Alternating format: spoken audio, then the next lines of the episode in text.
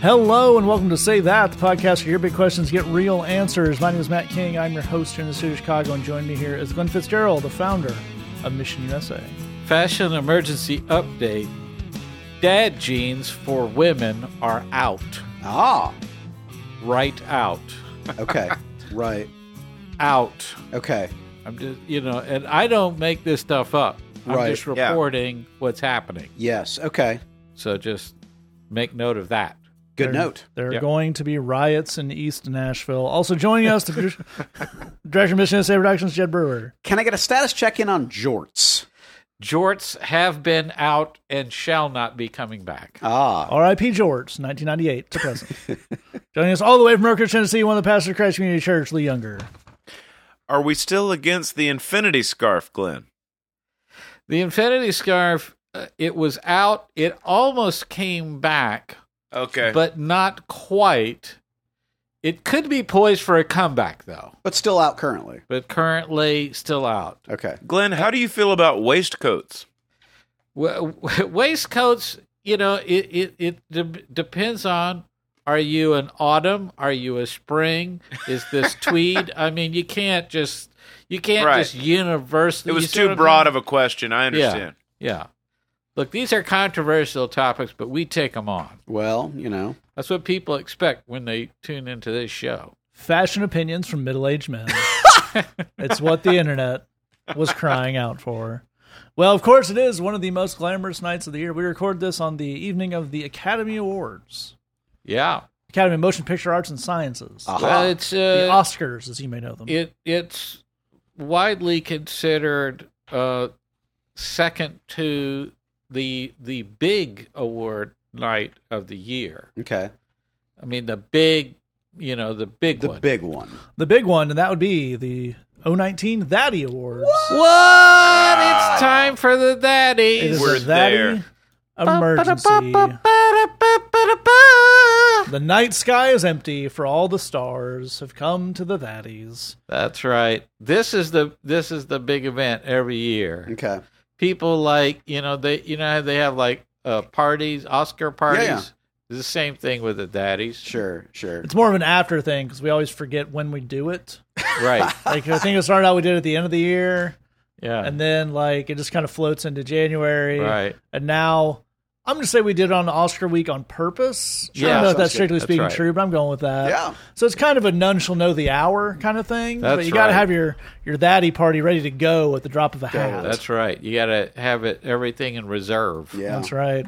Well, I say we jump in. I have the categories. Our friends from Price Waterhouse Cooper are here There you with go. the sealed envelopes. okay. Our first category, we start with tradition.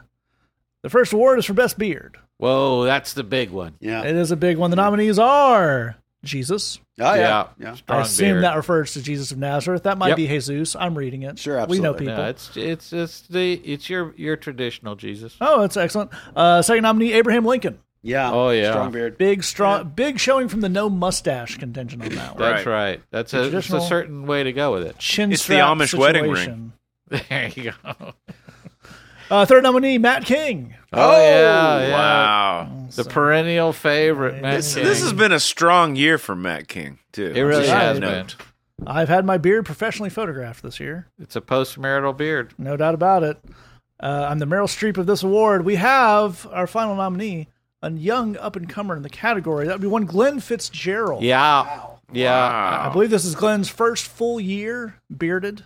Yeah. He's coming in strong. I you know what? I I'm I'm I'm just telling you fellas, and this is a moment of vulnerability. I got my hopes up this year. A lot of Okay. buzz A lot of buzz. around the young up and comer out of Houston. That's right.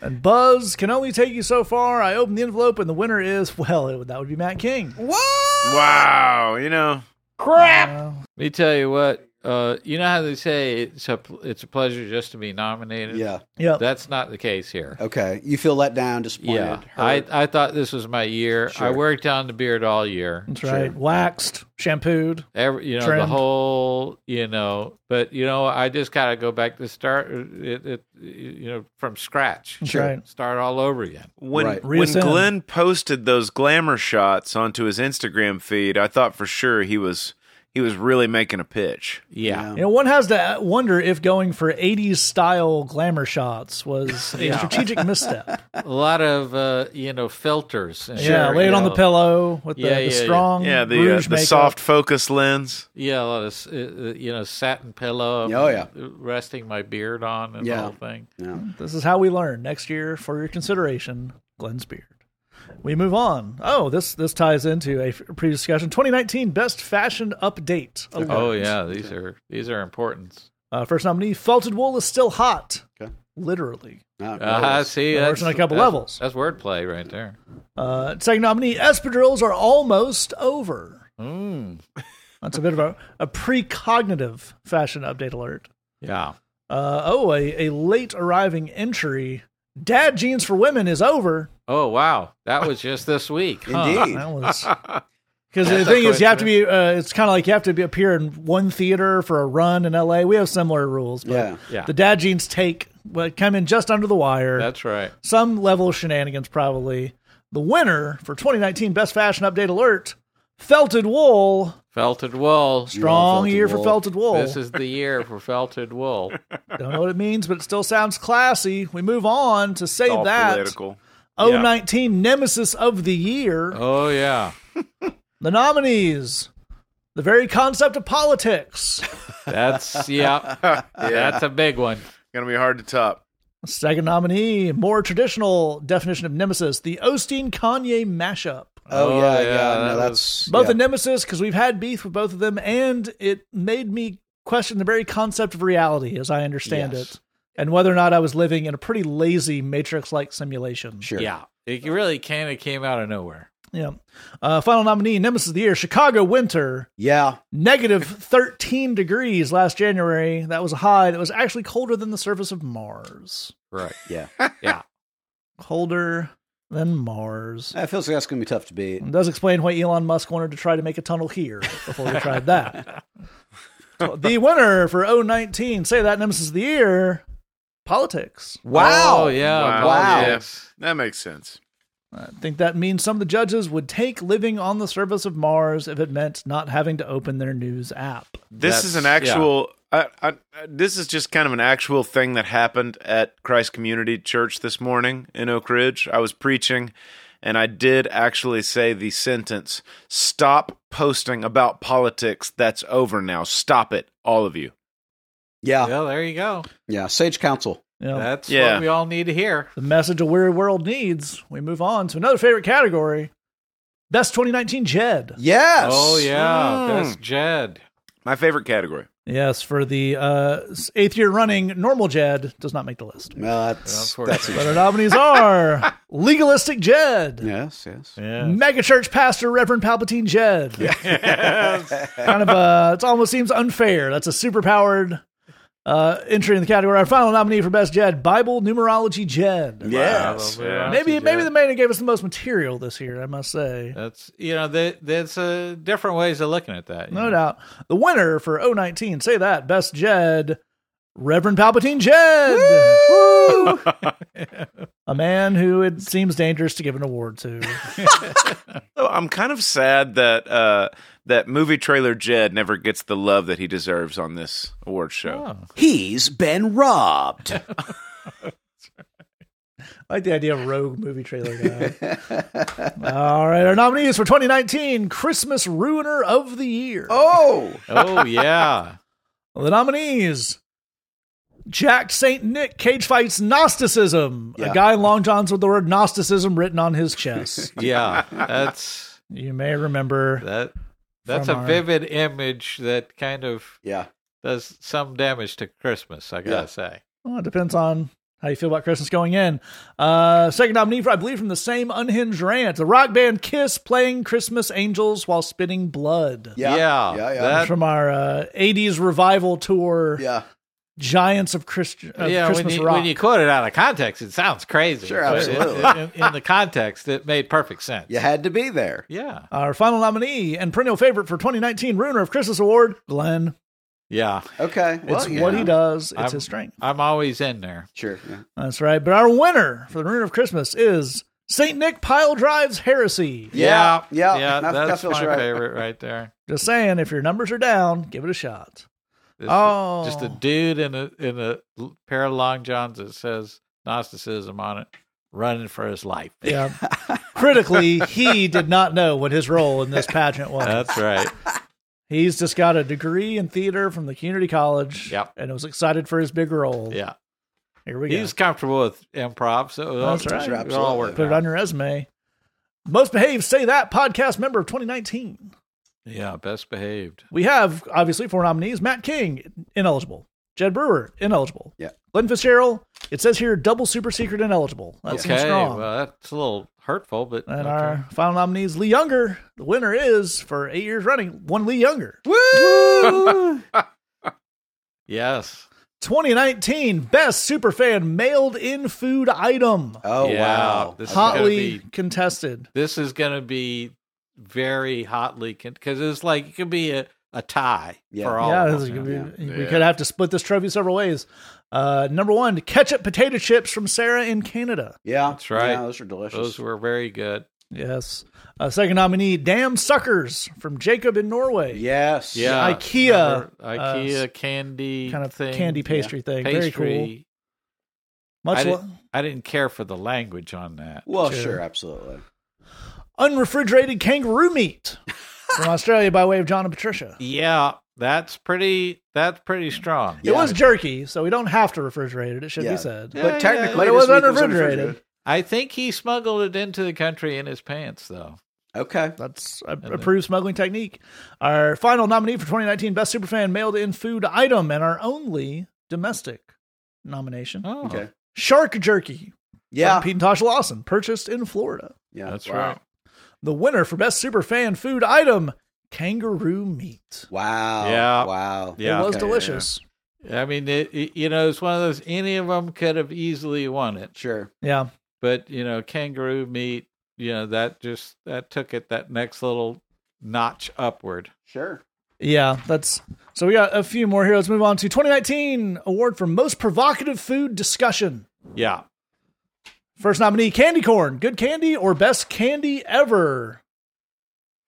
Our second nominee, KFC chicken sandwich with donuts for bread. Still not sure if that's something we made up or something they did. Either way, it's no, I, wrong. I think uh, Jed listed that as Yeah. a thing. Yeah. Wow, you beat the colonel. Yeah. That's that's something. Yeah. Final nominee, Tim Hortons. Now we can admit we like them because the Canada beef is over. That's right. The winner for 2019 most provocative food discussion, candy corn. Yeah. Whoa. yeah. Yeah, was there was provocative. there was a lot of feelings on that one. A lot of, a lot of, a lot of old. A lot of friends became enemies, enemies became friends. Yeah, A lot of, a lot of crying, a lot of healing based around the candy corn. that's right. yeah. 2019 award for worst moment by a Say That host. Wow. Okay. A new category and one we could probably do several shows about. Yes. Number one, Glenn criticizes vegans for failing to send fruit to the podcast. That's true. I did do that. That is unacceptable. Number two, Matt suggests that pastries sent into the podcast can be used as indulgences. So Yeah. that's uh, that's a tricky uh, theological. I'm not clear on the doctrine, but it feels right. Okay. Oh well, okay. Our final nominee for 2019 award, say that worst moment by a host member.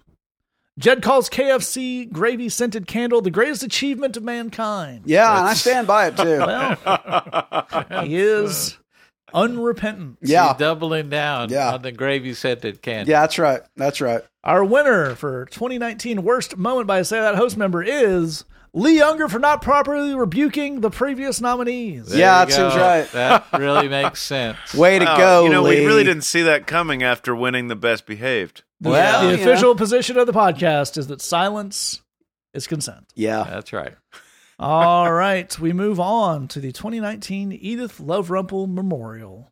Oh, Award wow. for Lost Bachelorhood. Yes. You can't see this at home, but the, the black and white montage, white of single Matt King just sitting there. just sitting there. No one asking sad. what he's doing. That's right. No one wondering why you're just sitting there, Of Matt singleness. just standing in the kitchen, eating some kind of food out of the packaging.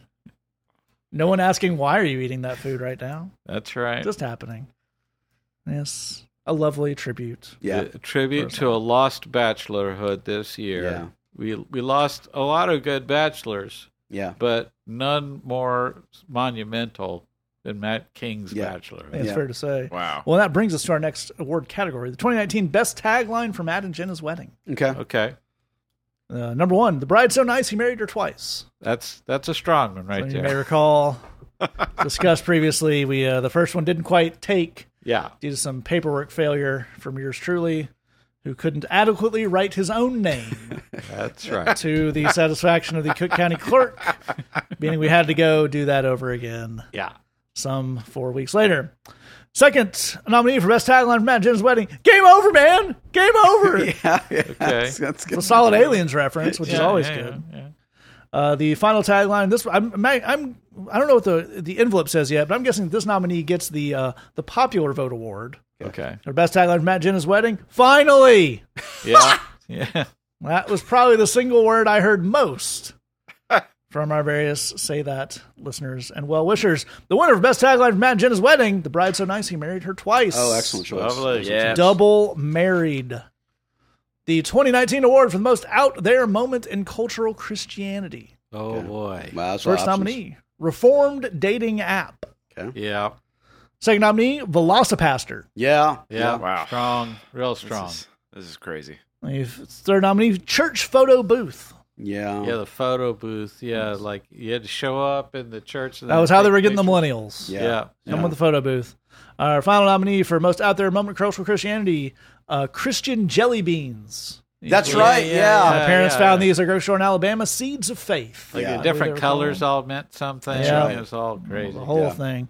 The winner for the most out there moment of cultural Christianity, VelociPastor, Yeah. Yeah, that makes sense. which That makes has sense. gotten some traction. Uh, we had some. We have. We've had uh, note that there are people trying to watch this movie, only taking it in twenty minute increments. But uh, Superfan Guinevere is Yeah. trying it out. I believe I saw some some other mentions from people who crossed that on their Amazon. Yeah.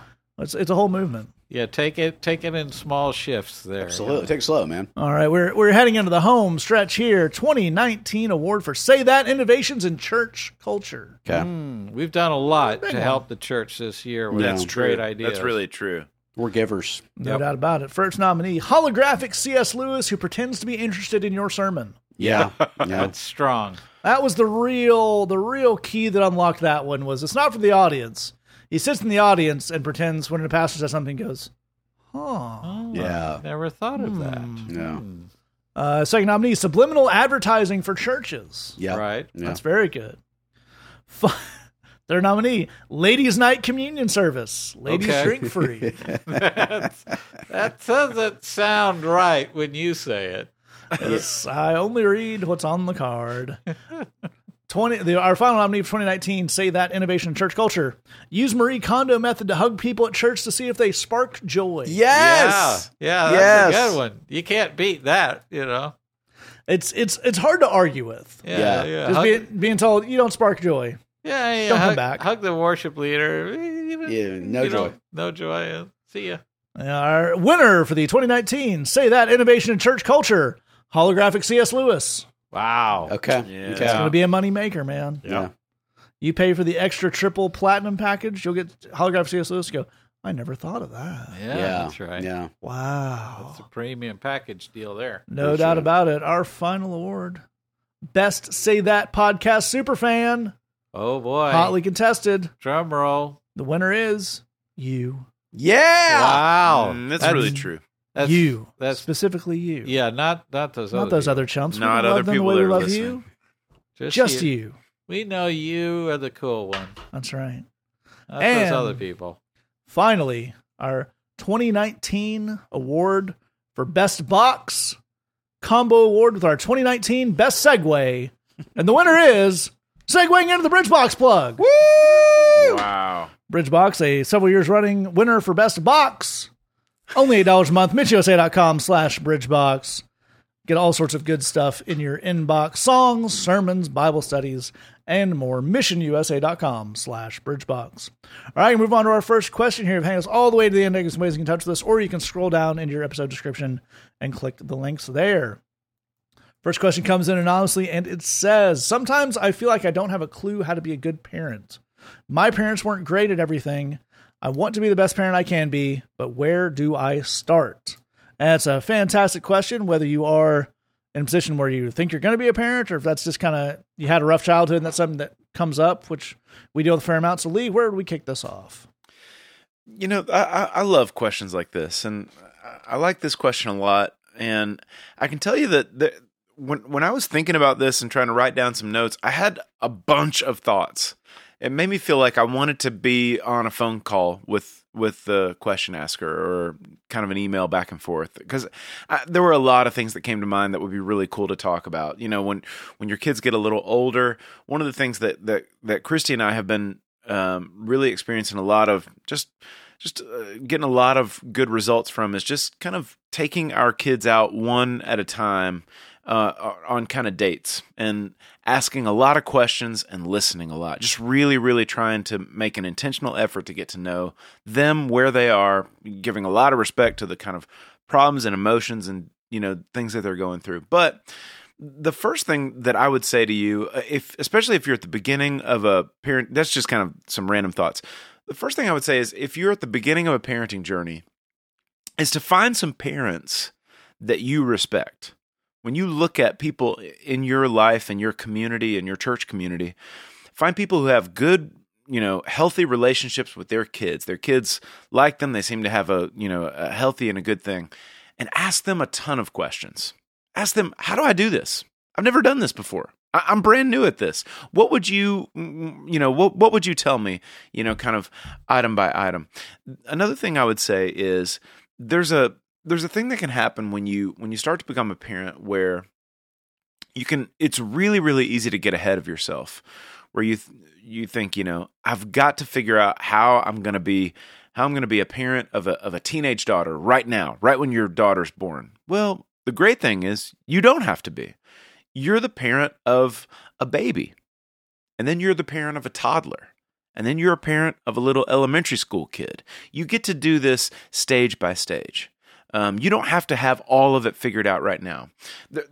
So those are just kind of a few things that came to mind but if i was going to pinpoint from my own uh, from my own experience both as a as a kid in my parents house and now as a parent of my kids the most important thing that i would tell you and i learned this from my wife watching her become a, a mom is be very comfortable with the idea that you are sometimes wrong and you have to admit that to your kid and ask them to forgive you.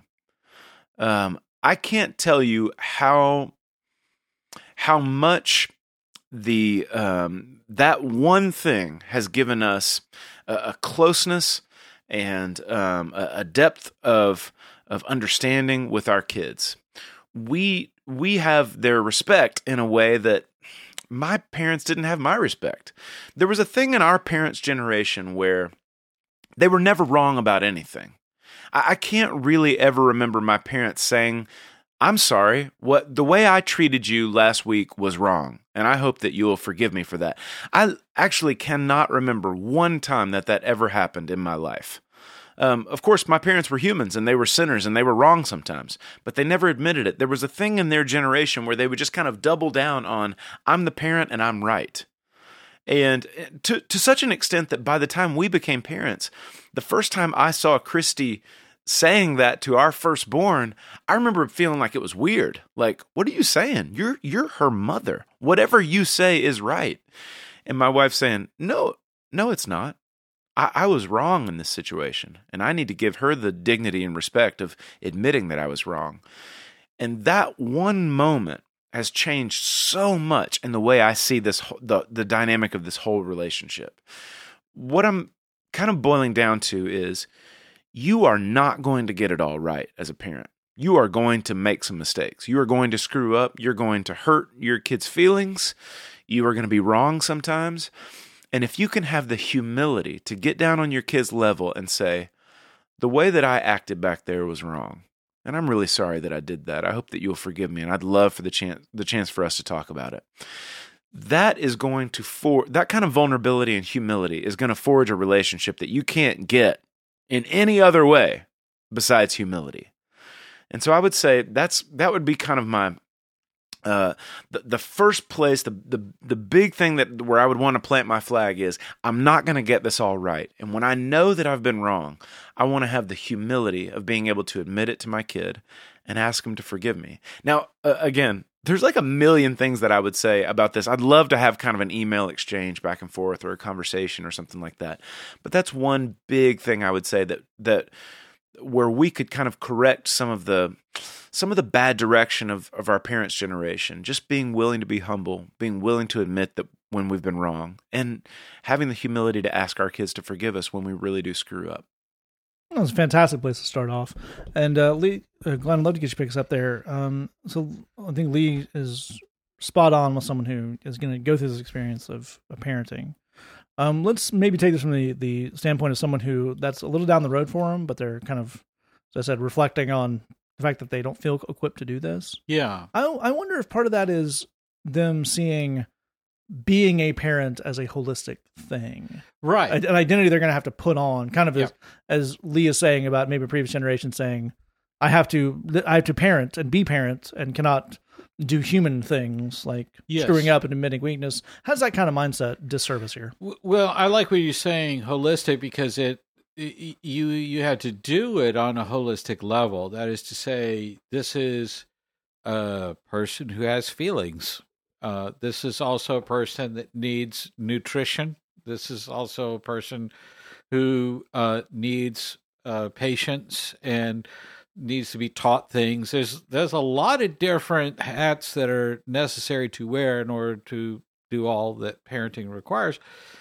But I think sometimes we struggle when we're good at one of those, and so we just want to do that double good, and then we can skip some of the rest. I think for for my parents, they they were great with the physical stuff. You know, if someone was sick, we'd go to the doctor. If you know, if someone was hungry, there would be food and so forth. But when someone would have a feeling, it's like, what what is that? What's Yeah. why why would feelings matter in the world? You know, you say, well, you know, this is I have an emotional life. I would like to live it in a healthy way. Can we discuss it? Well, you know, you you you have food in front of you. What uh, you know? What else is there? Uh, so you know, I think uh, at times we can get the wrong goals going. I think it's a, a great goal. Uh, if you are looking forward to having kids in the future, or or if you just started uh, the parenting road, I think it's a great goal to to try and raise happy children. Yeah. That's a great goal. It's a tough goal. It's a big challenge, but uh, I want them to be happy. You know, that will sort of define a lot of choices for you because you for if you ask my parents what's your goal, look, keep them out of jail and get them to have a college degree. You say, why would that be the goal? Well, you're going to live a, a good and full and happy life if you stay out of jail and you get a college degree. Yeah, but here's the thing: I could be happy now, like right now. Uh, there's a Crazy lot of, talk. There's a lot of misery on the way to maybe being happy. Could I be happy now? Is that allowed? You know, can we talk about that? So, uh, so again, I think sometimes we we sort of get in that mindset of, you know, when kids are little, like you can't turn your back for a second. You know, see that all consuming thing of I must care for their physical needs gets all the way into your brain. When when there's other needs that happen and the physical things are not so much there, we have to shift those gears as kids progress. Um, so we have to figure out what kids need. You know what what what's going on. That's exactly what I was getting out of what Lee was saying there. Of different kids have different needs. They need Yep. different approaches.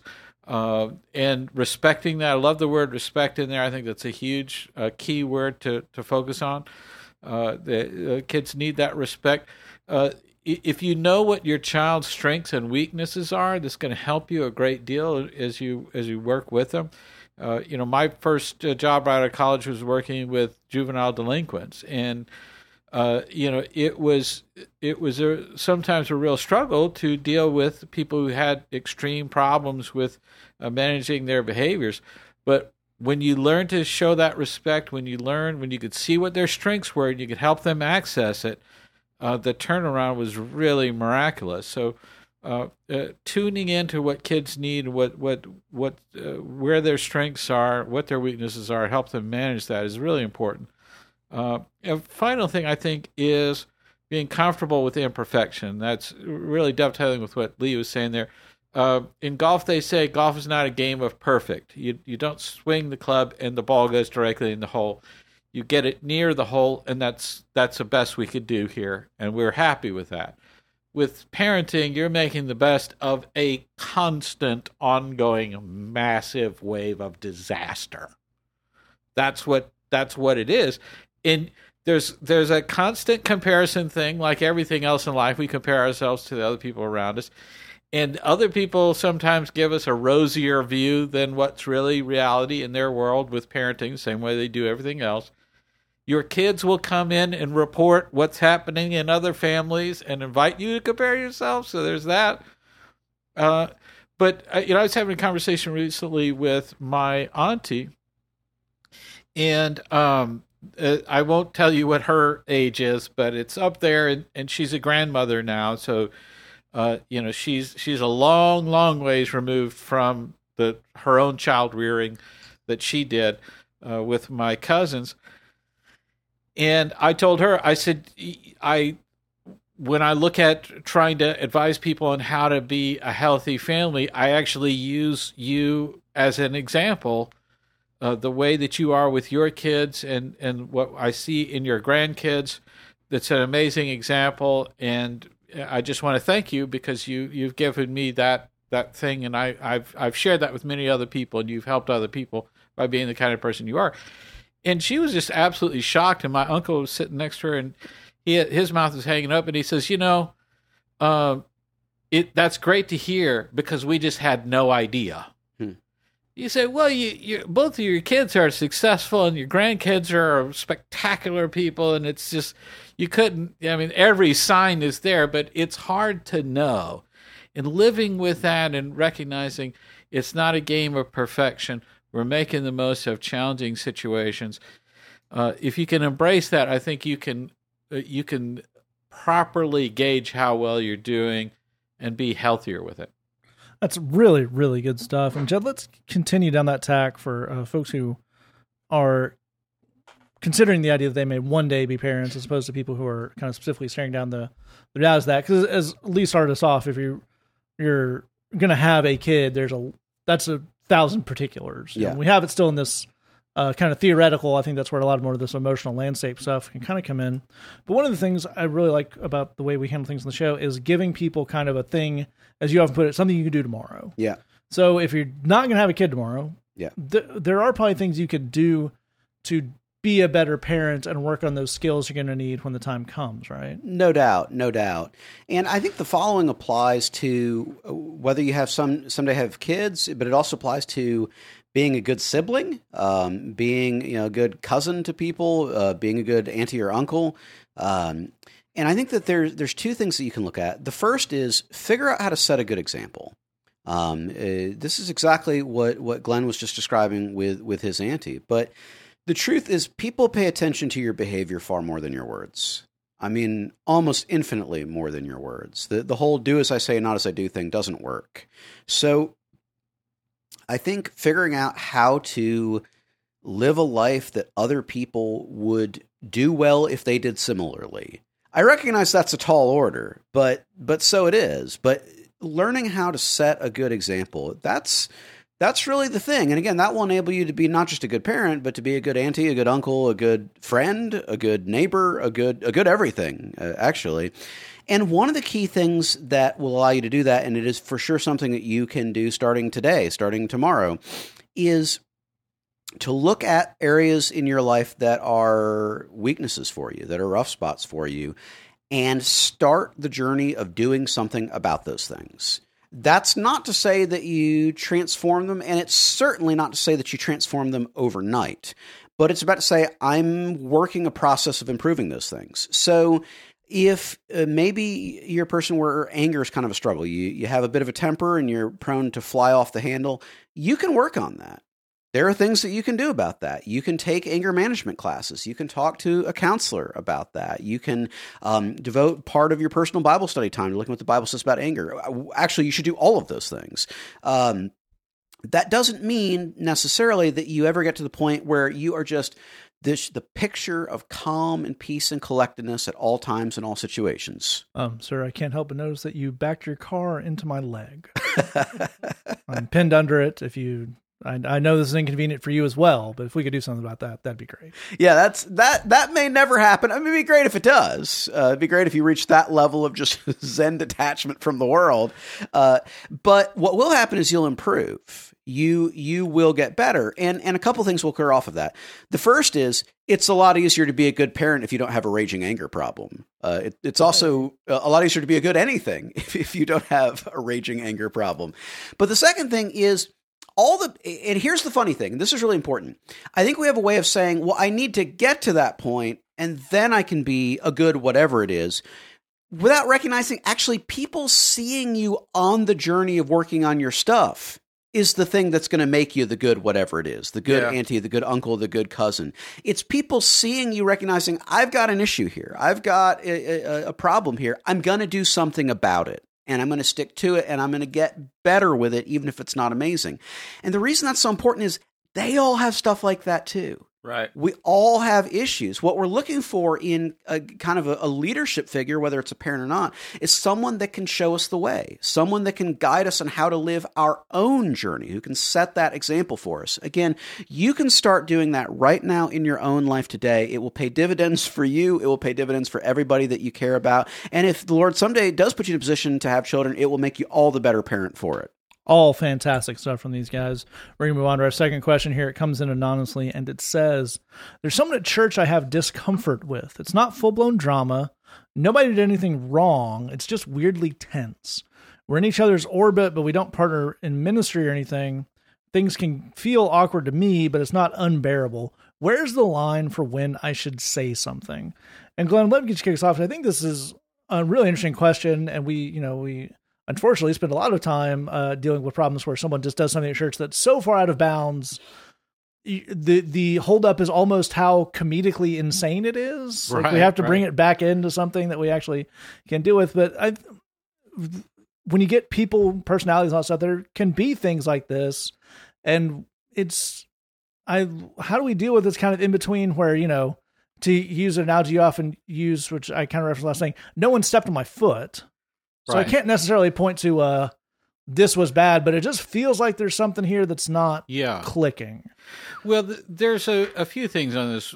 One is if if it's a genuinely unhealthy situation, then getting some distance is not a bad thing. Uh, you know, if somebody has a, an issue that they're dealing with that they haven't resolved, and it's just kind of setting you off in a certain way, just mm, you know, you know you're having a, a sort of a tough go of it yourself it's okay to let somebody else uh, help that person and and create a little distance. That's that part's okay.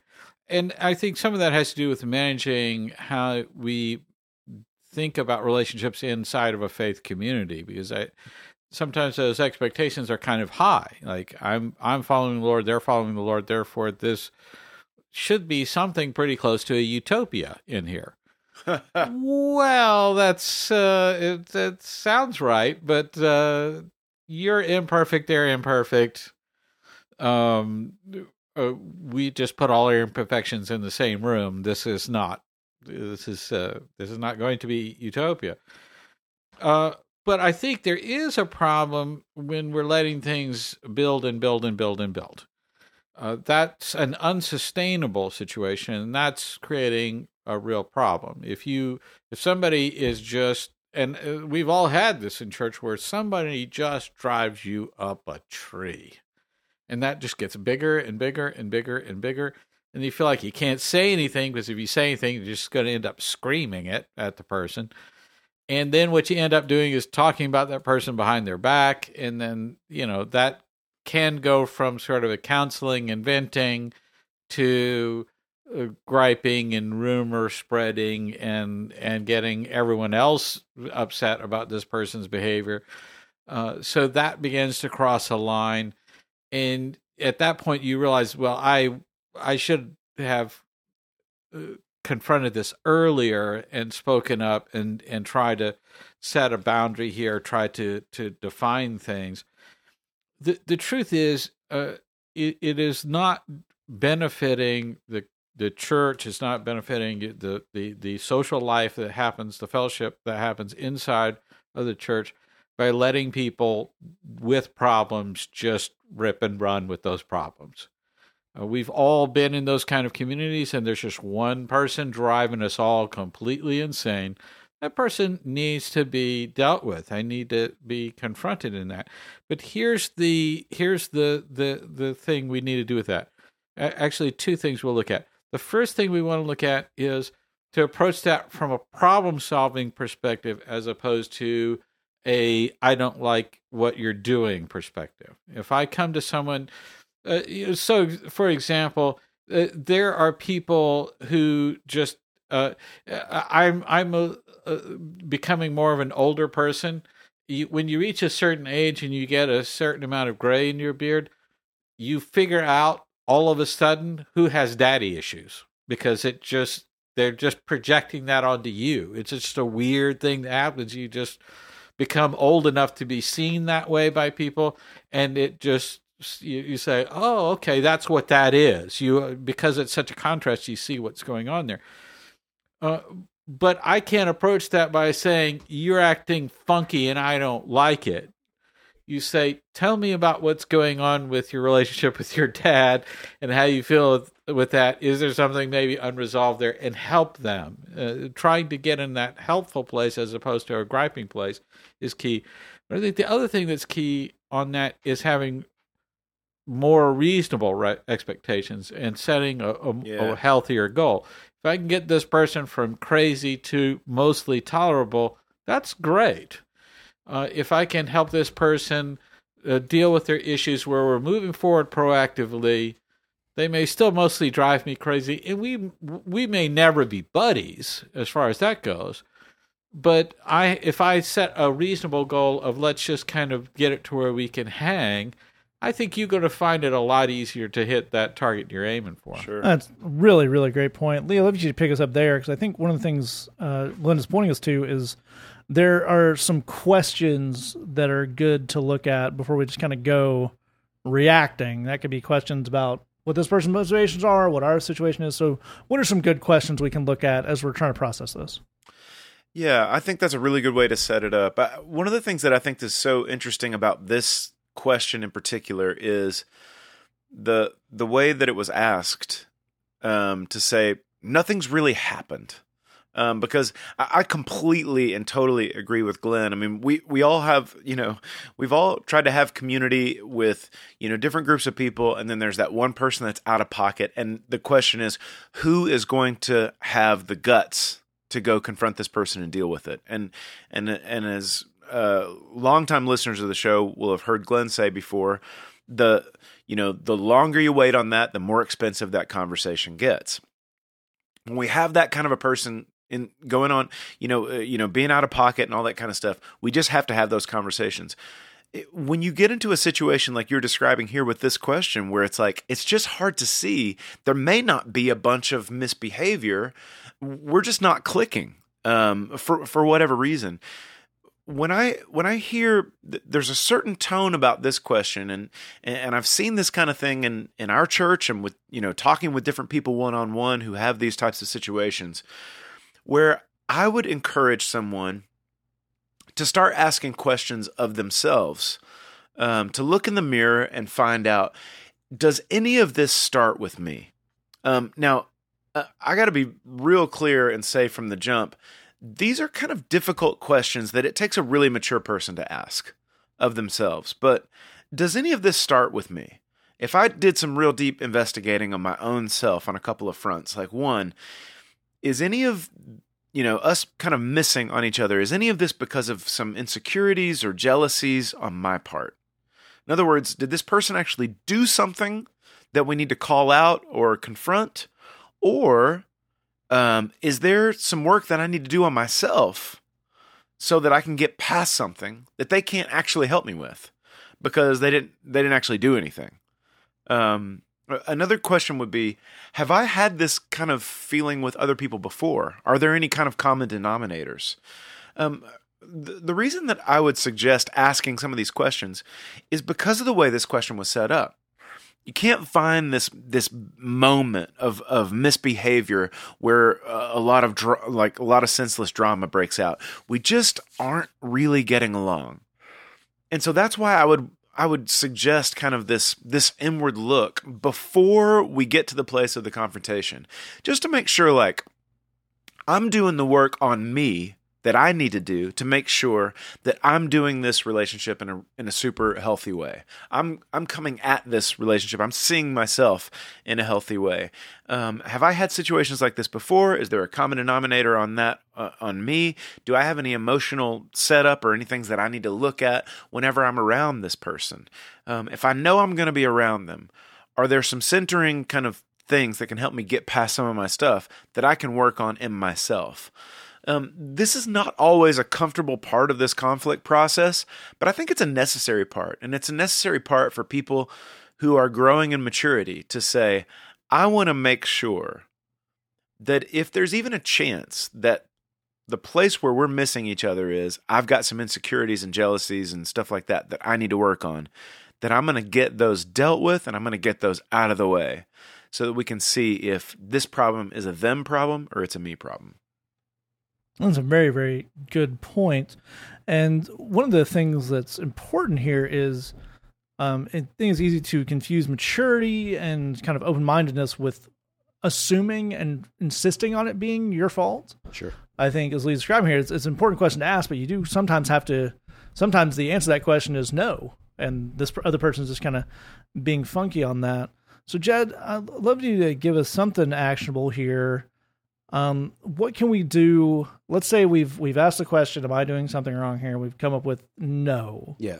So the the answer forward cannot be for me to change some kind of behavior. Right. Is there a next step I, I can take to kind of help ease the situation? There definitely is. And we want to be clear. This is a great question. We're really happy that you wrote in. The details really, really matter uh, because you could be describing yeah. about a dozen and a half different situations that uh, go from, you know, a situation where, as Glenn's describing, pastoral care uh, and almost a confrontation really is is necessary to the kind of things that Lee's talking about where it's, it's time to do some soul searching of, am, am I the one who's being weird here? Um, there, there's the details really, really matter. Um, you know, again, there, we could be describing a lot of different situations, but one of the things that comes up a lot in life, and it happens in church too, is sometimes we feel like we don't vibe with a person, and part of the reason for that is because we haven't really interacted with them. Some people just come off as awkward. Um, and they're not a bad person, and they're actually not an awkward person once you get to know them. They just they read that way. And so the answer to you know, that a lot of times people are just kind of trying too hard Yeah. and the, yeah, they don't know how to be. Exactly right. Exactly right. So the answer to that, one of the commonalities that, that you're going to see kind of with, with all of this is it's going to work better the faster you act. So uh, the the the kind of doing nothing and hoping that your attitude improves and their behavior improves is probably not the way to go. Um, probably you know acting sooner is better. But one of the things that we can do is just intentionally spend time with that person. Um, I can't tell you the number of people I know who are kind of weird in a group. Um, but if you get them kind of one on one, they're just delightful. They're just they Yeah. open up and they're just the, the the coolest people. But if you only ever act interact with them in a group context, you'd feel like, is it just me or is this guy kind of funky? And is that about me or like what's where's where's all the funk coming from? What's this guy's deal? Where just no, it's it's just how he is, man. But but again, if you get with him one on one, he's a different dude and he's and he's totally cool. So part of the answer is just hang out. You know, I think Yeah. it's worth looking about, thinking about, praying about. Do you owe it both to yourself and this person to just go grab a cup of coffee with them? And it's not that you need to talk about the tension, because if you sit down and say, "I feel like there's a lot of tension between us," do you feel that too? that that's going to be awkward. No. I'll take that to go, please. yeah, but just dude, how you doing? How's how's your life going? How's work? How's school? You know, what what's the latest and greatest?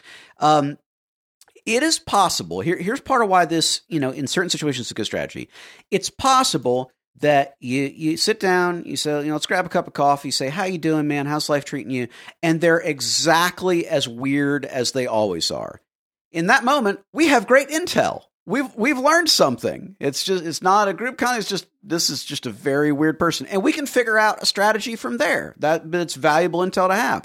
There's every chance that they begin to relax and they begin to open up, and you realize you have way more in common than you thought you did, and you're able to to vibe with them in a way that you weren't sure was possible, and maybe find out you actually kind of dig this person. They're they're they're a cool person, but we, there's no way we can discover that if we don't kind of take the risk and the chance just to to hang out with them and and get to know them a little bit and and give them kind of a safe place to begin to be themselves.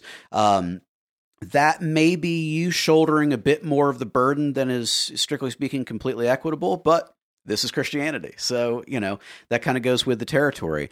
Um, you know, there it is certainly possible that you know there's there's something really funky going on that we need to look at it but it's it's always good to kind of exhaust those initial options of a as lee's saying have i looked at my own um hangups? Am, am i being weird here?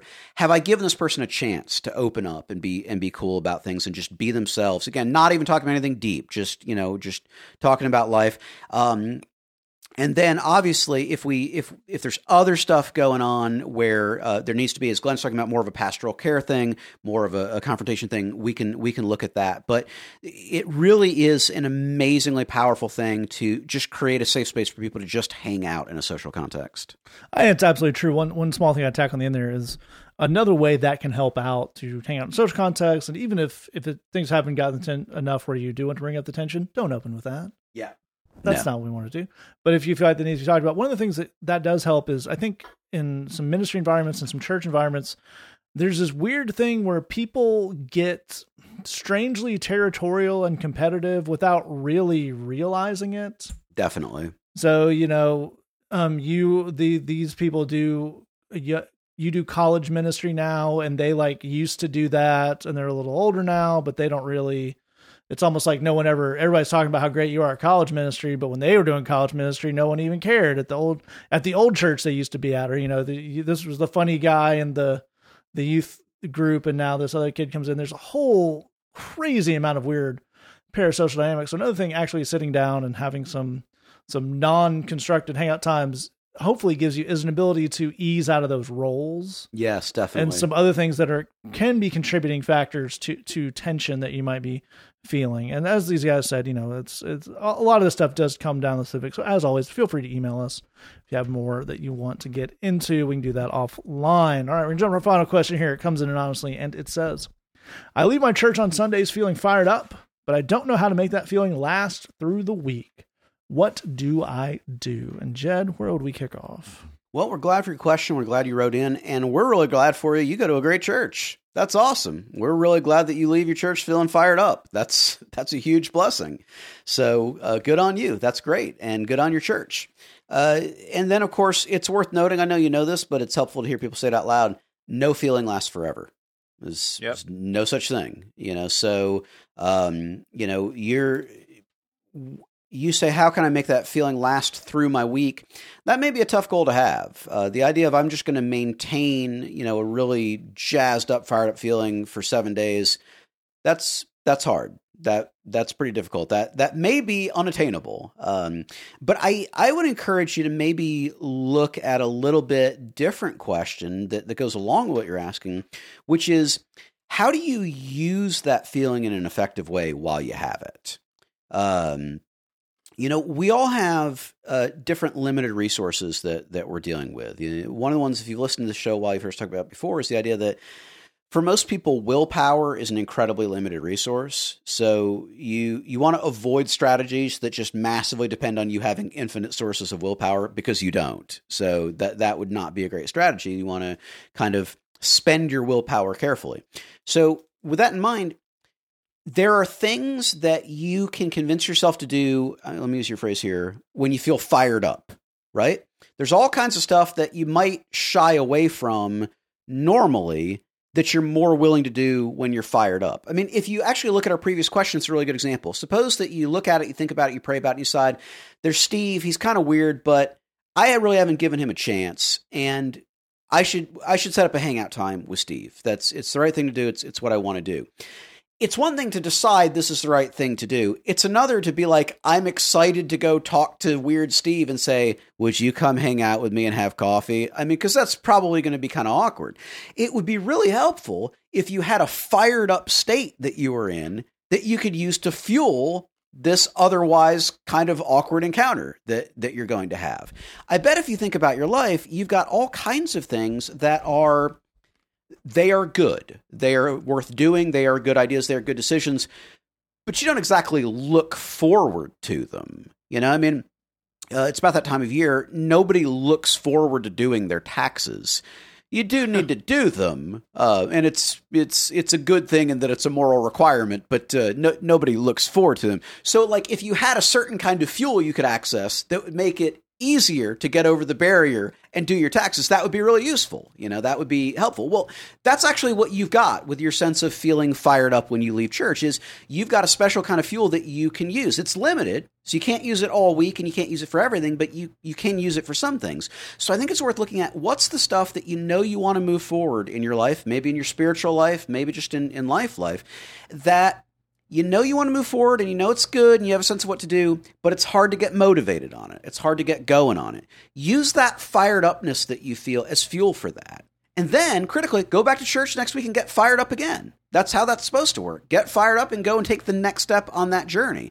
Pretty soon, you'll get to a point where it's easier to keep going on that journey because you see some momentum, you see some progress, and then you can use that fired up fuel for the next thing that you kind of know you need to move forward, but you don't really want to work on, and it's kind of hard to get in motion. I think if you use it that way, I think you'll see some great results and some great progress, and I think you'll feel better about your life generally. That's a fantastic place to start off.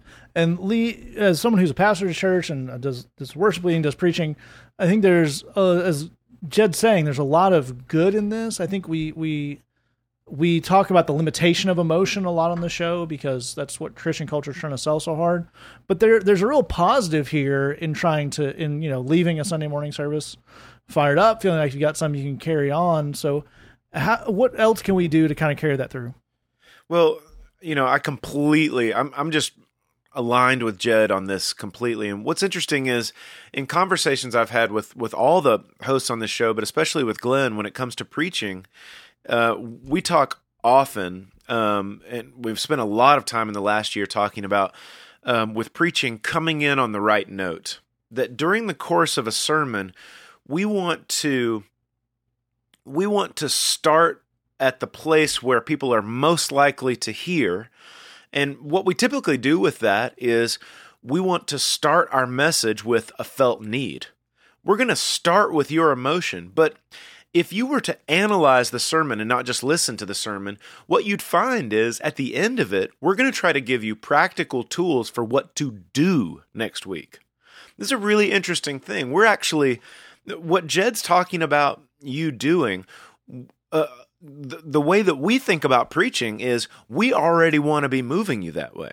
We we want to we want to start our message at that emotional the correct emotional note so that we're all on the on the boat together.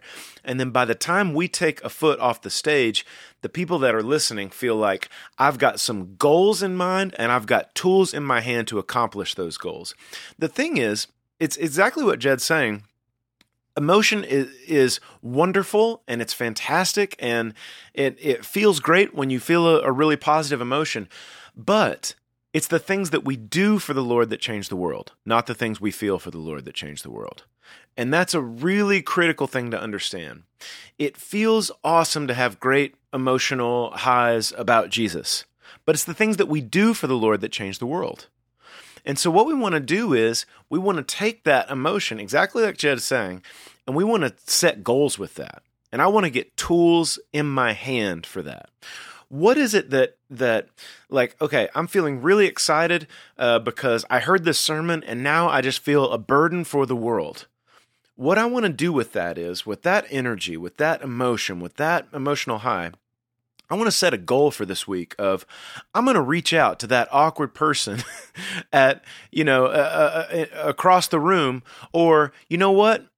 I'm going to take this moment right here where I'm feeling just like I'm just feeling the presence of the Holy Spirit and I'm going to have that hard conversation with that person I've got a little low grade conflict with. I'm doing it.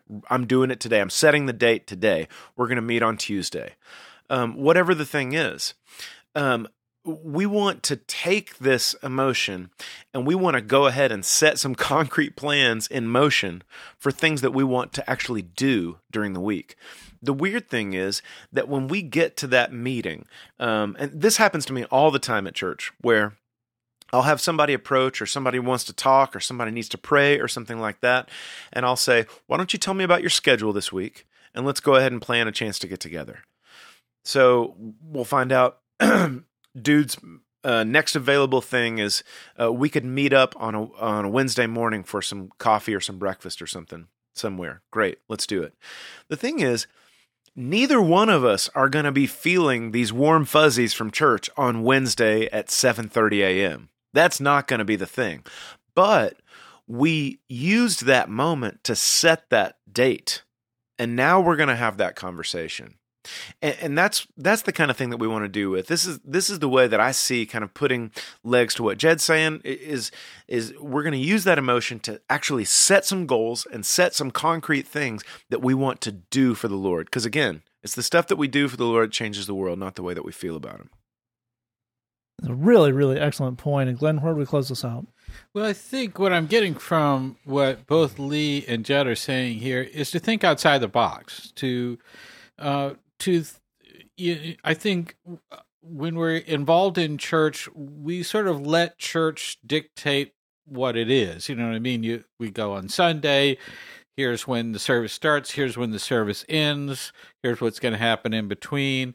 And I'm just doing that and I come when it begins, I end after it's done, and that's my spiritual life. You know, that's the you know right. It has been defined by that. But what these guys are saying is let that simply be the jumping off point. And to think outside the box of that, and to also figure out what for you energizes you and excites you. And I'm with Lee. That's, you know, if you think, uh, if you take the most exciting worship service I have ever been to and compare that to an average day of helping people get closer to the Lord, uh, I promise you that average day far exceeds it. Uh, I've been to some great worship services, but you know, um, uh, believe me, there's a lot more to be discovered. So use it as a jumping off point, use it as a springboard to greater things. Uh, that's what we want for you. We're excited for you on that. I think uh, part of this is, as these fellows are also pointing out, there are things that drain you and looking at what those things are. So think of it, I, I've been trying to look at my emotional and spiritual life as like a budget so that I figure out how much I have in reserve for general nonsense and chaos and madness. And then I'm looking at also what I'm spending out because some things are more expensive than others, some drain me more than others so that that allows me to budget my time with things and set my schedule in a smarter way. So I think it's important for you to recognize what really drains you and why it drains you and and make adjustments to that. For a lot of people, your schedule is the most uh, satanic thing in your life. Hmm. The the the overfullness level of it the things that dominate your time, the things that drain your will to live, the things that choke out the possibility of uh, doing the service type stuff that Lee was talking about. Uh, they, it's hard for God to squeeze himself into all of that. If God can't find a place in your schedule, scrap it all, start over again, start canceling some things out here figure out what what you need and, and where you need to put it. Think outside the box with that. Give yourself permission. There's a much better life out there for you. We want that for you. Final thing is uh, take a look at fellowship. Fellowship can be really key. I think, especially if you combine it with uh, that service piece, you're going to find a lot more alignment with other people. If you are having a peak on Sunday and it's sort of all downhill from there, there's probably not a good fellowship thing is happening there. So if you're in a Bible study and the fellowship isn't great, let's figure out a different Bible study we might be able to join, start your own Bible study, those kind of things. Um, it can be good even just to have a, a text chain. You know, we have uh, our our ministry has just a text chain with all of us in it and every now and then somebody just wants to say something and you can get attention and focus and that kind of thing uh, the fellows have our own text chain that we speak not of. that's uh Glenn, how is this never mentioning it? this is We do. it's a it, it it's uh, it it's not uh, uh you know uh, safe for the ears of the back seat generally speaking What are ears? uh and so that's you know sometimes we have to uh you know we're, but we're venting things and we're talking about things and celebrating each other's successes and all those kind of things. I i think looking at adding in fellowship allowing that to uh fill in the gaps having you know if you had a there was there's something about the service that really got to you being able to talk about that with somebody would be great you know figuring out how to kind of vibe off of that and how do we take that to the next level i think that's uh, really the key for taking things to the next level Yeah. Oh, yeah, it's all fantastic stuff from these guys. Those are all very, very good tips. One thing I would throw at the end here, um, is one of those. It was a, surely a, a, just a throwaway line. He didn't think twice of, it, but some a, a bridge pastor said to, said years and years ago that I, I think about a lot. And is a guy we all really respect. Who's very high up in our denomination. Is really, really great preacher. Um, he we used to meet at the church he was the interim pastor of, and he came down one one kind of they had a meeting. He was just kind of hanging out, and I said, "No, Pastor, how's your night?" And he just killed around. He said, "I like to come. I just always bring my Tupperware, get something to fill it up with." And I just love that analogy because one thing uh, Lee kind of mentioned the, the conversations we have offline about preaching. One of the things we talk about a lot about here is the idea that um, people can only absorb so many ideas, and you combine that with the idea that um, you can't. Okay, so you go there on Sunday. You want to make a positive. You want to make a change in your life, make a positive change in your community, do something for somebody else. You can do none of that in the pew on Sunday, for you are in the pew. So we can gear our walk and our Sunday morning experience, like Glenn is talking about, and we can put it through that lens of, I want to really invest and I want to get fired up and I want to pay, you know, I want to rise when pastor kind of raises his voice or gets really emotional, and those are parts I want to pay attention to. There's nothing wrong with those, but that experience is inherently limited. Now, as all these guys and Jed started us off with some really good tips to take the limited emotionality that there is there and how to kind of dole that out. But there are hopefully things in that Sunday morning experience, be that stuff from the worship, stuff from the prayer time, the teaching time, the fellowship time, that you can take in, put in your Tupperware and use that later on when you're having a conversation, when you're in a tough moment. And I think almost all good churches I've been to have both, have and want to find the right mix of those. So some of this is what we're looking for. If you're trying to get more and more fired up, you're going to miss the little the little nugget that's the thing that you can take with you. But I would say maybe take some time and try to focus on not so much what's the thing that's going to get me most fired up today, but what's that that little thing that I'm going to squirrel away for later in the week, in the month, in my life, whatever, and see if that doesn't uh, change the way you, you feel about how prepared you are. I think it, it, can have a pretty big impact. All right. If you have a question for us, say that podcast at gmail.com, thebridgechicago.tumblr.com. We were talking about the, uh, we were answering the question about the, the tension, the funkiness, Yeah. as, as Jed put it. He brought up an important question, I think, and that's where did this funkiness come from? Yes. Oh. Well, here uh, around Bridge, uh, say that HQ, we answer that question as the funkiness comes from the Pool House Guru. Oh yes. oh, I see. We take it out with such a track. This is the Pool House Guru's version of Down by the Riverside. Ah. yeah, that. Thanks for listening to this right. We love you. God bless you. There's nothing you can do about it. I'm tuning into the 2019 Technical Fatties to see who won Best Outro Writer. oh. I'm gonna lay down my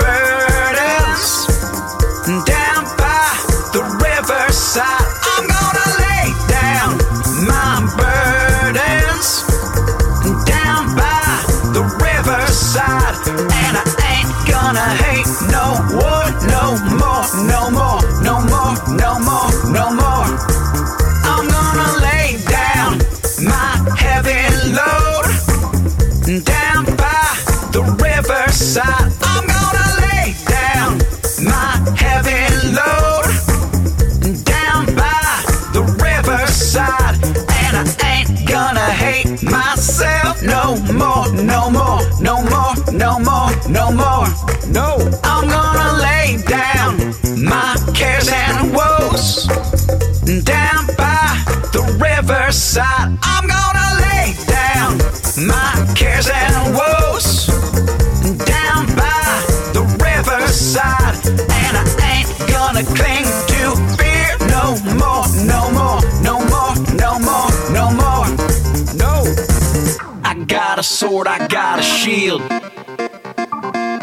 Watch me lay him down for real. In the prophets, yeah, it says that a day is gonna come when nobody gonna raise a sword up against anyone. And we'll melt our weapons down and we'll turn them into tools. Yeah, I know that's hard to fathom, but a day is coming soon. When war was once an art, we won't appreciate it. When war was once a course, we won't matriculate it. When war was once the pattern, we won't replicate it. When was once the norm, we ain't participating. Cause I ain't gonna study war no more. No, I ain't gonna study war no more. No.